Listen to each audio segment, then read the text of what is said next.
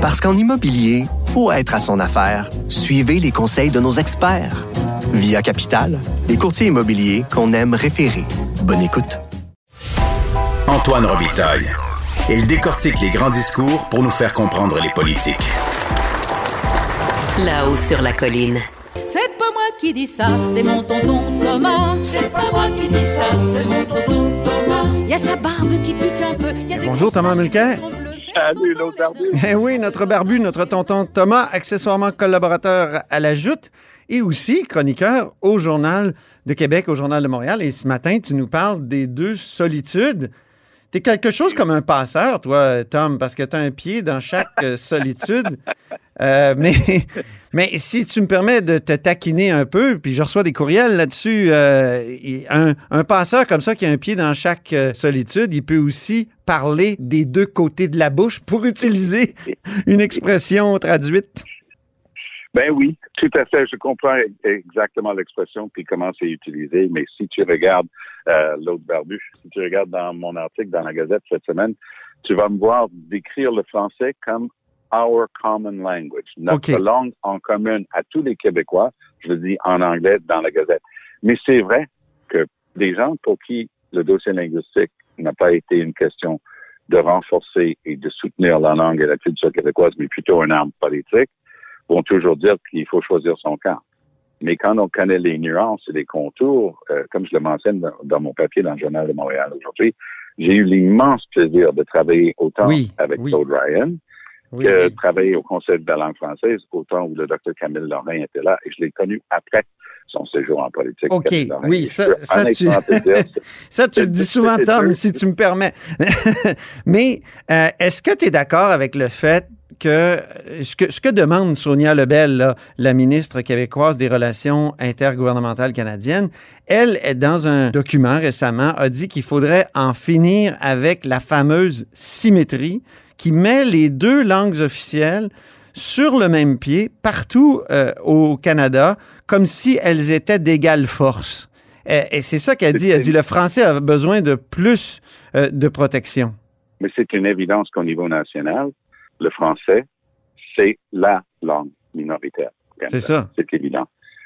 Par ailleurs, il y a certains droits, comme le droit pour une minorité linguistique de contrôler et de gérer ses commissions scolaires, que M. Legault a tenté d'enlever avec le projet de loi 40 ici au Québec. Ça, ça va toujours être défendu dans les tribunaux parce que c'est un droit qui est accordé aux, avec un X, minorité Mhm. linguistique. Donc, autant la nuance de Sonia Lebel est l'expression d'une évidence qu'au niveau national, il y a une minorité linguistique, c'est le français, qui a des besoins spécifiques et qui doivent être tenus en compte. Mais par ailleurs, il y a des droits linguistiques qui doivent justement être euh, soutenus et protégés pour les deux côtés. Mhm. Mais tu me dis, euh, en, en me taquinant, que je te l'ai déjà dit, mais ces deux personnes-là, Oui. Ryan et Camille Lorrain, étaient représentatifs de cette duali- dualité d'idéologie et de point de vue. C'est-à-dire qu'au début, à son arrivée, Camille Lorrain tire en profit de sa formation comme psychanalyste et psychiatre, faisait une analyse du Québec, de sa position minoritaire, qui a influencé toute sa vision pour Mhm. amener la loi 101. Je vais partager quelque chose avec toi qui n'est pas très euh, connu. Après l'échec du référendum de 1980, donc moi, j'ai commencé au Conseil de la langue française en 1980. On avait analysé les aspects linguistiques et l'attitude des gens vis-à-vis du référendum. Et il y avait un, un constat qui était intéressant. En fait, c'était le succès réel, palpable de la Charte de la langue française dans les quelques années où il était déjà là, Mhm. qui a fait en sorte que ça a baissé la pression, la ferveur de plusieurs personnes qui disaient, ben, pour nous, ça, c'était une des grandes batailles qu'il fallait mener. Et ça a peut-être atténué des appuis, selon l'analyse qui a été faite à l'époque, ça a peut-être joué pour atténuer, notamment dans la grande région de la capitale nationale. Je suis d'accord, Tom, mais 43 ans plus tard, là, il y a 87. des livres qui s'écrivent. Je pense euh, au livre de Frédéric Lacroix qui dit la loi 101 est finalement un échec aujourd'hui parce que tu beaucoup de transferts linguistiques dans les communautés immigrantes. Le français n'est pas devenu vraiment leur langue malgré l'obligation scolaire. Il faudrait peut-être étendre ça au cégep, tout ça. Euh, donc, cette, cette conclusion-là, toi, Qu'est-ce que tu en penses? Deux choses. Pour, pour les cégeps, ça aussi, c'était sur la table de l'époque, et je me souviens justement de la réaction de Camille Lorrain. Il s'agit d'adultes, puis on dit pas un adulte dans quelle langue il va travailler. Ça, ouais. de, la, citation. Deuxième chose, pour ce qui est de ce, cet échec de la charte de la langue française et des transferts linguistiques, ça, je, je crois que c'est l'exemple type de ce qui doit être étudié, okay. analysé. Il y a, en ce moment, on est face à des a priori, des conclusions tirées d'avance. C'est cette attitude-là qui me préoccupe à, l'aube de cette étude-là. Okay. Si le même Jolin Barrette arrive avec ses conclusions tirées d'avance, je veux bien que tu me cites un auteur, mais il y a d'autres études qui vont être sur la table. Alors, si on a des ornières, si on a déjà décidé d'avance qu'on connaît la conclusion, ça mène nulle part. As-tu l'impression que le français est en recul à Montréal? Comme Euh, plusieurs le à disent, égards- comme... À euh, certains, à certains égards, oui, en ce sens qu'il y a une fuite vers les banlieues. Si on commence dans le nord, là, si on, si on regarde euh, qu'on est soit à Repentigny et euh, Terrebonne, puis toutes ces, ces, ces banlieues-là, jusque dans les basses Laurentides, c'est vrai qu'il y a une fuite et ces communautés-là sont 100% ou tout proche de 100% francophones. Puis par la force même, à Montréal, il y a encore plus de diversité. mhm. Mais moi, j'ai bien hâte d'avoir des, des analyses objectives avec des experts, parce qu'experts, il va y avoir. Mais ce qui me fait craindre, que c'est- quand on commence un débat en disant qu'il y a des choses qui ne se débattent pas, c'est peine perdue. Et Oui. si on est si on est ouvert et on dit OK, amène les meilleures statistiques. Il y a des packages de statistiques pour les sciences sociales là, qui vont nous donner de l'information. On va faire une plongée profonde là-dedans, puis on va savoir exactement si le français est en train de s'étioler à Montréal ou quand, comment. Comme, c'est quoi la, la meilleure réponse à ça? Si c'est ça le but, moi, je vais être là à toutes les étapes. Mhm. Si le but, c'est d'utiliser la langue comme une, un outil politique au lieu d'un instrument de politique publique, c'est là où je vais débarquer parce que j'ai joué dans ce film-là au fil des ans. Oui, mais est-ce qu'il n'y a pas quelque chose de nouveau aujourd'hui? Tu parlais de Camille Lorrain euh, tout à l'heure, euh, dans le sens où euh, 43 ans plus tard, euh, il y a l'anglais et la langue de l'Internet, des médias sociaux. Euh, c'est massif là, comme, euh, Mais- comme, euh, mais comme force. t'es en Donc, train euh, Tu es en train de plaider la même chose que moi. Il y a des, des analyses objectives de la réalité de 2021 qui doivent venir informer notre perception de ce qui a été fait et de ce qui doit être fait Mais pour promouvoir et préserver notre langue en commun, le français au Québec, et mais, préserver. La, la langue minoritaire du Canada. mais euh, je lisais euh, de Gazette en éditorial qui disait qu'il ne faut pas remettre en question la symétrie entre les deux langues officielles. Tu es en train de, de pointer, là, tu as ciblé exactement le point le plus sensible pour Mélanie Joly, qui, soit dit en passant, a déjà siégé au Conseil supérieur de la langue française, C'est vrai. son nouveau nom à l'époque.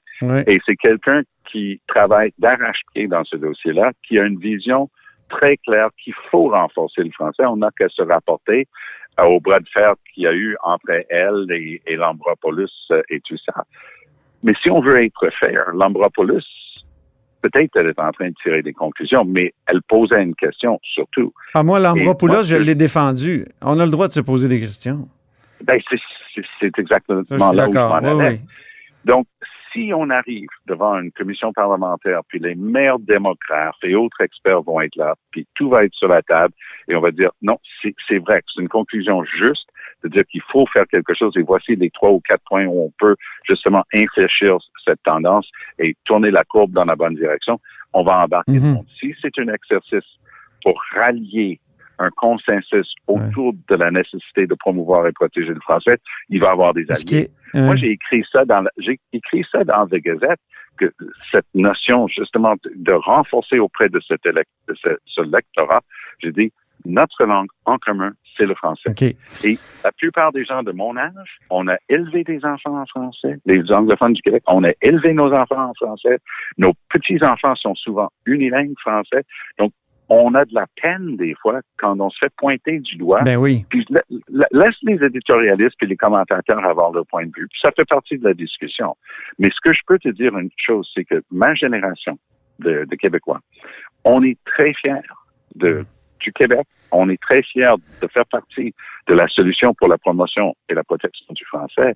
Et parfois, et j'ai eu beaucoup de lettres après euh, les discussions dans la Gazette cette semaine, il y a beaucoup de gens qui disent, garde, moi, je suis parfaitement bilingue. Mes enfants parfaitement bilingue, puis je commence à être découragé parce que je me sens pointé du doigt. Je comprends, mais il y a un tel euh, déséquilibre. Je prends juste la question des universités en français dans le reste du Canada, puis les universités en anglais au Québec. Alors, euh, c'est catastrophique. C'est épouvantable, la, nouvelle université ontarienne qui a 46 inscriptions, qui est sous-financée, qui n'a même pas de, de, de, faculté sérieuse. Euh, c'est fou, l'université Laurentienne. Euh, est en faillite. L'université Laurentienne est en faillite. Euh, après ça, l'université en Alberta, alors que l'université McGill, Concordia sont chouchoutés, il faut le dire, par le gouvernement du Québec.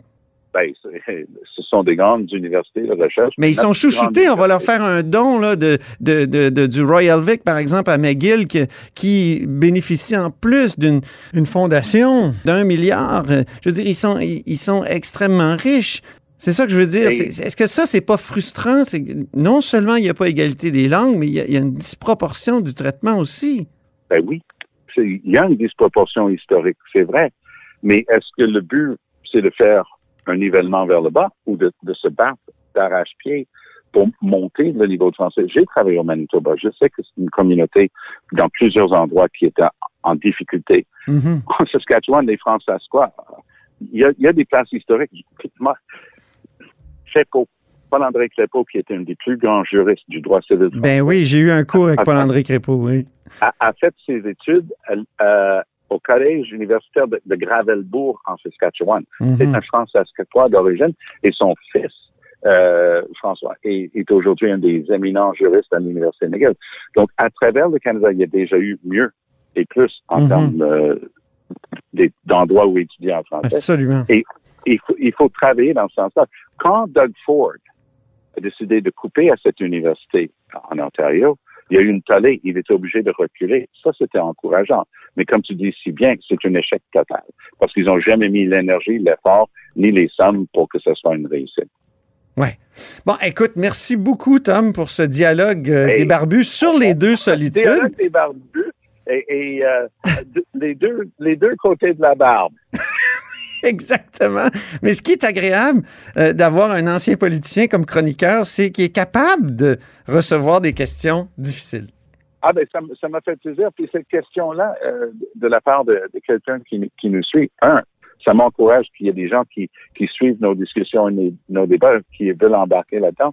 Mais deux, c'est une indication que c'est un dossier avec énormément de contours. Et si on arrive armé avec les faits plutôt qu'avec des préjugés, je pense qu'une bonne chose va arriver de, cet effort collectif, et au fédéral et au provincial, pour promouvoir et protéger la langue française. Très bien. Merci beaucoup, euh, Thomas Mulcair, notre barbu.